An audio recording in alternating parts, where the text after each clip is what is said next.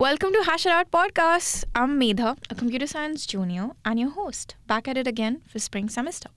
This is our first episode of the spring semester. In the honor of Black History Month, we will be discussing gentrification, particularly in Fountain Square, the causes, impact of urban planning, exploring both sides of the coin against and for gentrification arguments, and the efforts for the community affected by it.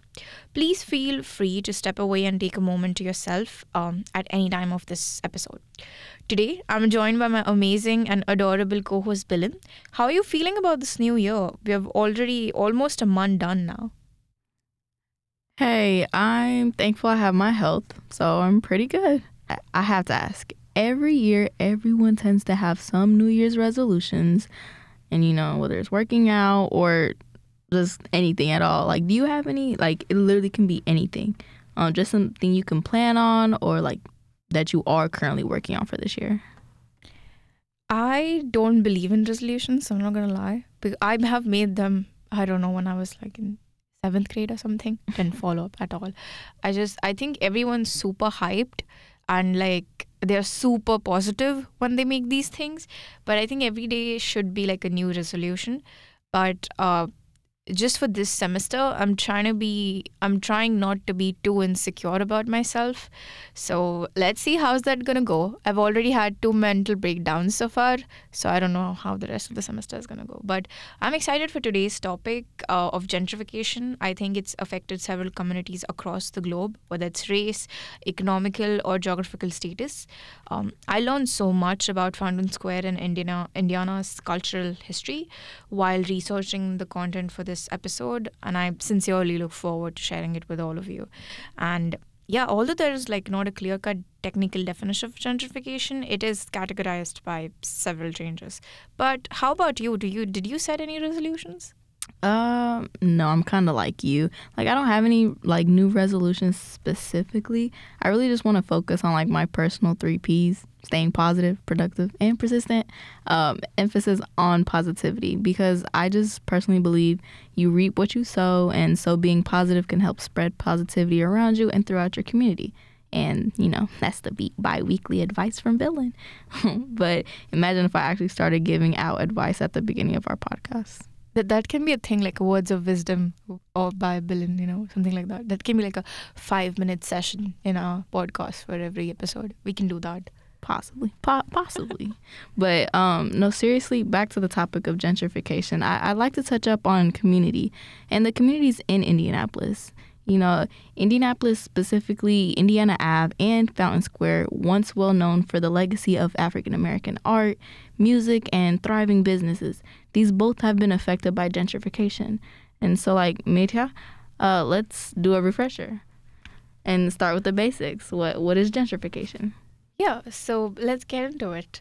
So basically, the term gentrification it was coined, coined in 1964 by a British sociologist called Ruth Glass um, about sort of the changes that she noticed in certain areas of uh, inner London um, she defined it as like one by one, many of sort of the working la- uh, class quarters were invaded for commercial urban planning. And once this process of gentrification starts in a district, it goes on rapidly until all or almost pretty much all the working class occupiers are displaced and the whole social character of a district is changed.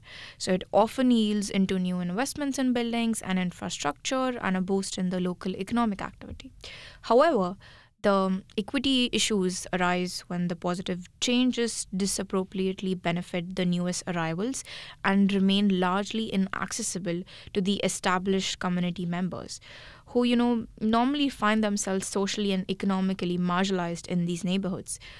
But the effect of gentrification are sort of complex and contradictory, and its real impact varies. Neighborhood is often neighborhood change is often viewed as a miscarriage of social justice, in which usually uh, the wealthy newcomers are congratulated for improving a neighborhood whose poor minority residents are displaced by skyrocketing rents and economic change. And an example of this being Indiana Avenue. Indiana Ave was full of black life and culture. It had everything a church, restaurants, bars, and anything else entertainment related. And looking at it now, you wouldn't ever think there was history behind it. The only proof that the street was full of thriving black culture would be the Madam Walker Theater. And some people don't even know where that is or what that is either. Um, and knowing this, some pe- like some will seek the demolishment of the theater in order to build an apartment complex. And uh, for example, Dr. Olon Dotson, an associate professor of architecture at Ball State University and chairman of Indiana Landmarks American African American Landmarks Committee, wants to demolish the Walker Plaza. And he stated that what we've tried to do is provide an alternative to scale it down and offer homage to some of the critical history of the site. And in my personal opinion, building around the theater and paying homage to black culture would be great. Um, but getting rid of the theater, then building a complex on it and in that area just to profit at an even higher amount, claiming that there would be tributes just doesn't sit right with me. I don't know. Um, and like they could just refurbish the theater and like you know bring back black owned businesses and not like to imitate or copy and re like make Indiana Ave what it used to be, but just to never forget what made Indianapolis part of what it is now.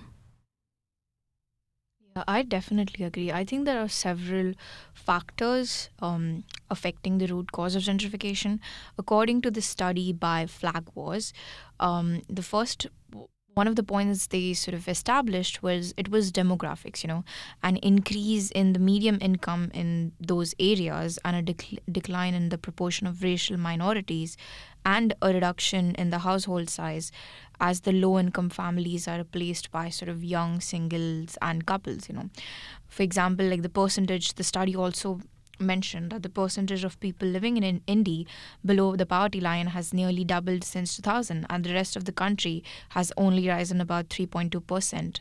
Um, it also notes that sort of the wages that aren't com- going up nearly as quickly as the rest of the country. So the median household income has only risen by about $2,000 in Indy, whereas for the rest of the country, it's um, raised by about $11,000. So that's that's a huge margin from 2,000 to 11,000. No, definitely, and I, I kind of want to touch base on that. You know, a lot of people for that are like for gentrification believe that the whole idea of you know removing old or seemingly unattractive buildings, regardless if they are like homes, in order to better improve the community, will improve lifestyles, and that really just is just interesting to me because whose lifestyle would you be improving? Like improving those of whom are moving in? Like, yeah, I guess, but like how often is it that it's helping those that have lived in those neighborhoods?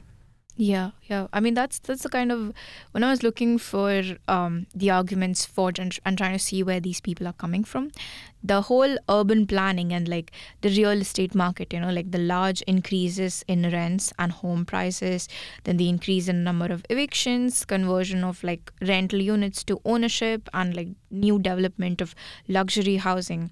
The percentage of housing units vacant in Indianapolis in 2014 is a full percent higher than the rest of the country and it's it's so baffling because like the land use a decline in industrial uses like an increase in an office or multimedia uses the development of you know live work lofts and high end housing retail and restaurants. So the study that I was mentioning previously also sort of measured in Indy's 200 census tracts from uh, 2000 to 2014 revealing that five had measurably experienced gentrification. The neighborhoods included parts of downtown Fall Creek Place, Cottage Home, and Holy Cross. Um, this is something like pretty interesting because it kind of follows up to the next point, which is I think probably the most out of all the f- all the four that I'm mentioned so far. It's culture and character. So the whole argument or the one of the root causes for gentrification that goes is that new ideas is what is desirable and attractive, including the standards whether it's either informal or legal for the architecture, landscaping, public behavior, noise and nuisance. Like everyone or everyone wants to live in a place that is desired and that is attractive. That's like a human, you know, it's more of like a human instinct at this point. What do you think about it? Culture and character, that is a big thing. That that's is actually very crazy because, you know, it's something I never really thought too deeply about, but it's everywhere around us. And we'll get to that. But, you know, from what I've seen before and like um you know talking to people uh, anytime the topic of gentrification would come up whether it's in a class discussion or just like a random discussion you know just at the library between breaks or something like that um, there would always be one person that would justify gentrification by specifically saying that old complexes and buildings make areas look bad you know, by this they mean, of course, uh, that people wouldn't want to visit nor live there because it was unattractive, causing a possible bad reputation.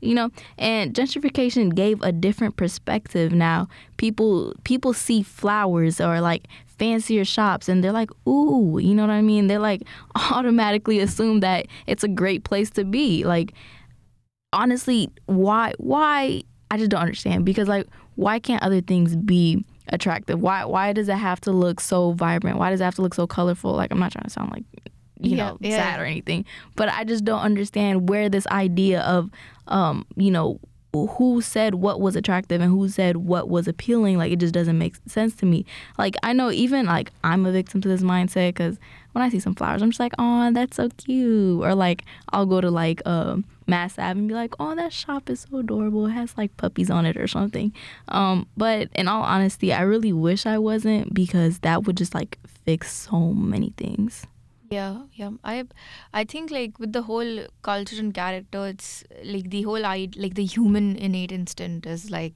we want something that's desirable and that's attractive, you know. Yeah. And that go that sort of plays into all factors of our life, even where we want to live.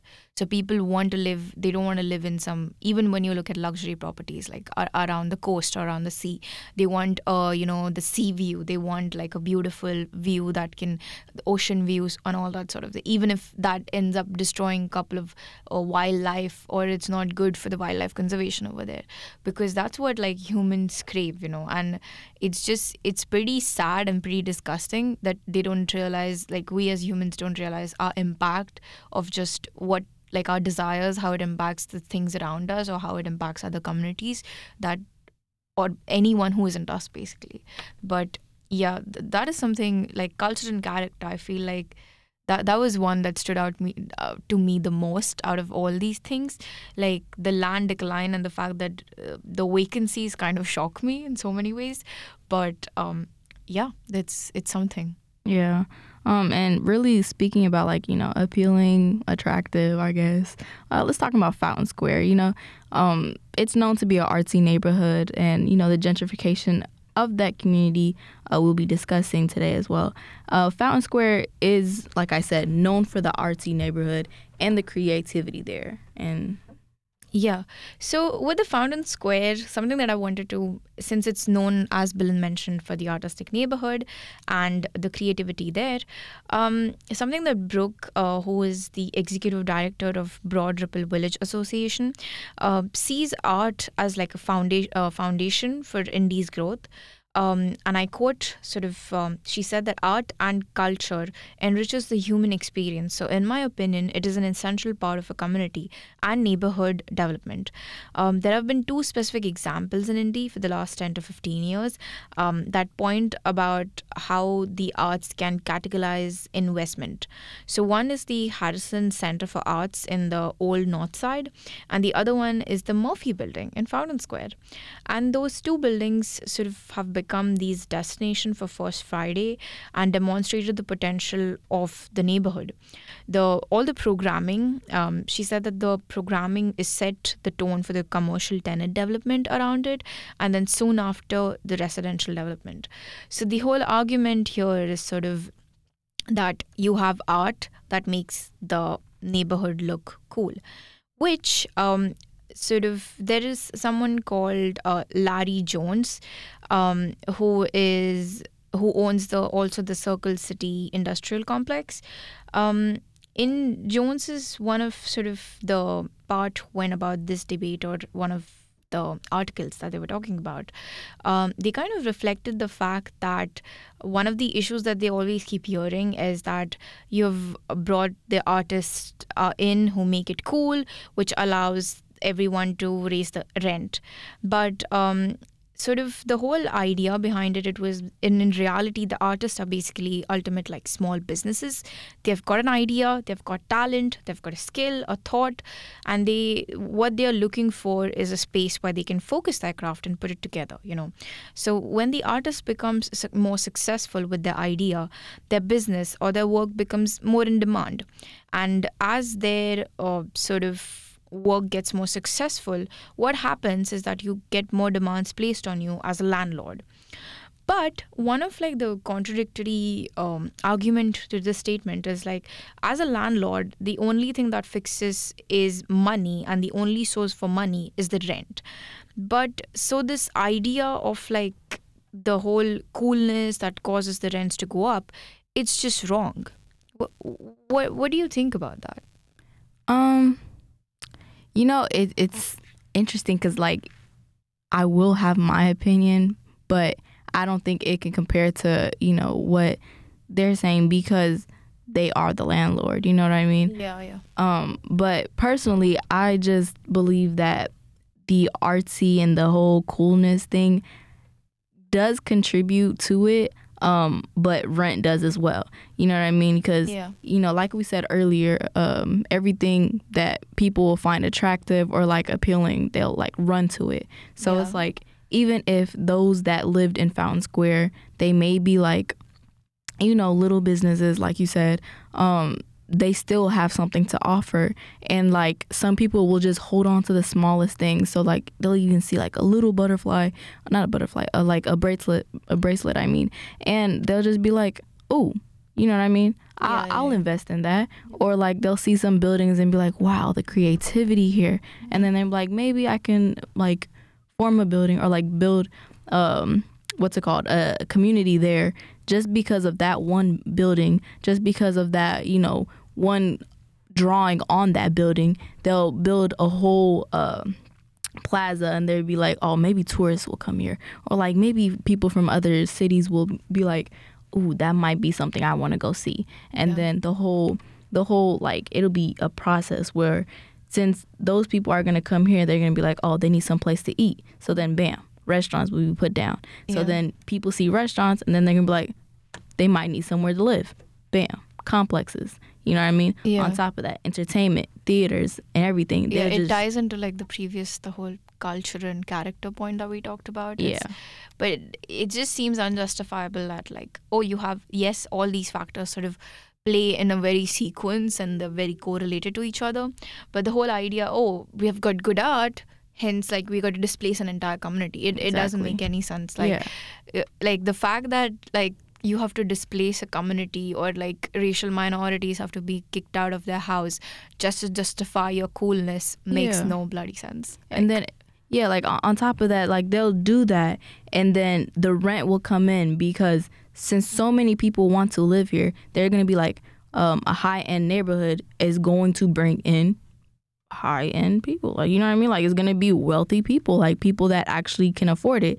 And um and they can afford it because the rent has been increased. You know what I mean? Because a lot of times if you know, if you think about money and you want to make money and this like everyone wants to make money. So they're just like if we have all these people coming here and they are wanting to live here, then I might as well increase the, you know, the rent. Yeah. So it'll go from like $300 a month to like fifteen hundred dollars a month, yeah. just like that. Like, well, over time, but still. And then those people that were living there previously, that you know, they just wanted to live there for their art, wanted just um, a place that they can, you know, be in quiet and have fun and like do what they're doing. And you know what I mean? Um, they have to move out for people that only want to be there for the whole just aspect of it. Like they yeah. just want to be yeah, there. like to be a part of a spectacle or something like that. Yeah. Exactly. Like yes. they'll just literally want to live there to get the view, to get the um experience. It, it'll just be the feeling. Like there there's really no, you know, need for like it won't be a home to them. It'll just be like, "Oh, I live here And so now I look good. Like I look good because I live in Fountain Square. I make this yeah, money. it adds like a status symbol sort of thing. Yeah. exactly. and like also another problem is like they, they're building these like these apartments these complexes but not every one is filled or all these apartments are not filled there are vacancies so like roughly around one out of this was again um, um it was a report that was commissioned by the local initiative support corporation to the center of um, center for community progress. Um, so roughly out of one uh, out of every four census tracts is suffering from what might be called as hyper vacancies so where the vacancy rate is more than 20% while another one of the four has a vacancy rate between 12 to 20 12 and 20% and a level likely to reflect at least moderately depressed housing marketing conditions um, market conditions. And over 100 of um, the neighborhoods sort of I mentioned earlier which was downtown Fall Creek Place Cottage Home and Holy Cross um, Indianapolis has, saw, has seen their housing vacancy rate double between 2000 to 2014 so it's just like we're displacing these racial communities. We are increasing these rents in the name of urban planning and residential development. But how we have so many vacancies. So, what is going wrong over here? And on top of that is so many homeless people. Like you're literally displacing people for space that is not filled up. And there are people that are not they, they don't have a shelter. Like they don't have a home. They don't have a roof over their head. You have apartments available but you're not providing it to those that need it. You know what i mean? You're just providing it for an option. So like people can have hundreds of options. There's so many apartments here. And yet they'll choose that because it's you know because the way it looks like i said. And they'll pay more. Whereas we have homeless people people that don't have much and they they need it and it's not being given to them. You know what i mean? Yeah. and yeah. And it's also like we're talking about um, displacing or gentrification for residential purposes. There are also other reasons where gentrification takes place, you know, like um, sad to say this, but even IUPUI is a result of gentrification. crazy yeah like iupui played a big role like i know we go to school here but we have to talk about it um, it played a big role in regards to what happened to the warmth of indiana ave and honestly Indianapolis in general. You know, according to newamerica.org, it stated that in the mid 1960s, the university acquired and demolished properties of, at a rapid clip, seeking to promote an accelerated relocation of residents from the mostly black neighborhoods surrounding it. Entire neighborhoods were gutted and soon after converted to bl- parking lots. And the displacement of thousands of people not only wiped away black history that was present, but also set back generations by ridding the community of thriving businesses and leaving many black families to start over without any aid. And that just doesn't make sense to me because why would you do all of that? Like I understand IUPUI is like a thr like it's a it's a well-known school and it has all these medical programs, nursing programs, but you're putting this over like like there's just so many families that could have been living here. There's like who who can you even imagine what IUPUI, not even IUPUI, what Indiana Ave would look like now, or what Indianapolis in general would look like with all these businesses um, that were there. Because when I say they were thriving, they were doing so well. They were, you know what I mean. They had, well, from what I've read, they they had so much, and now it was wiped clean. There's there's nothing here. With like, what's entertainment? You're gonna go to Broad Ripple, or you're gonna go to um uh, Mass Ave, or you're gonna go to Fountain Square. That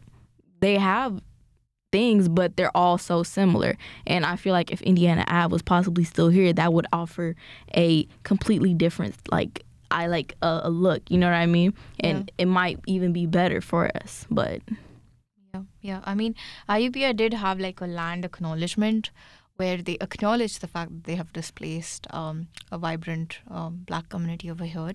But it's just um, the fact that um, we have. I know nothing sort of is like a compensation for any of that and is not equivalent to any families that have been displaced. None of this measures to any of it.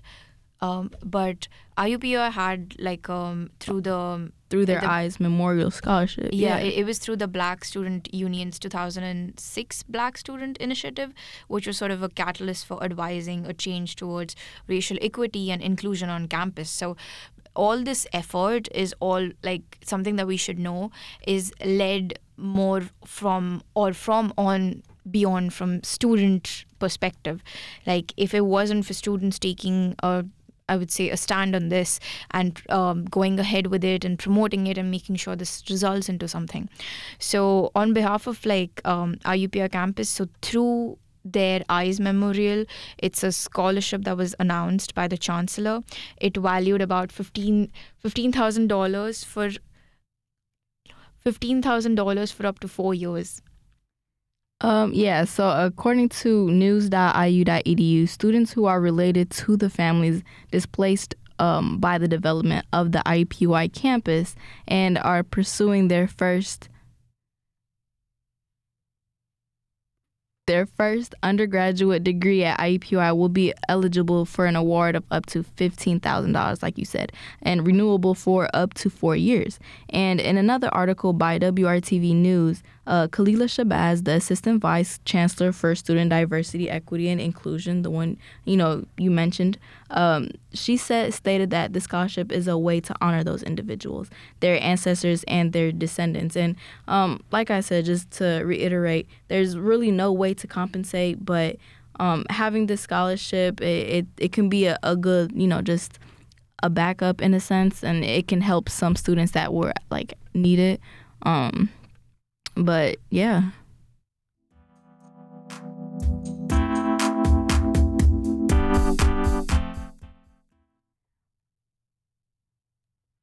Well, that's it for today's episode. Um, thank you for joining us today, and you know, I hope you learned something new. I hope you you got some things um, from us. Um, it was great having you guys, even though you guys weren't present, but it's okay. Um, well, that's it. Thank you so much. Have a great day.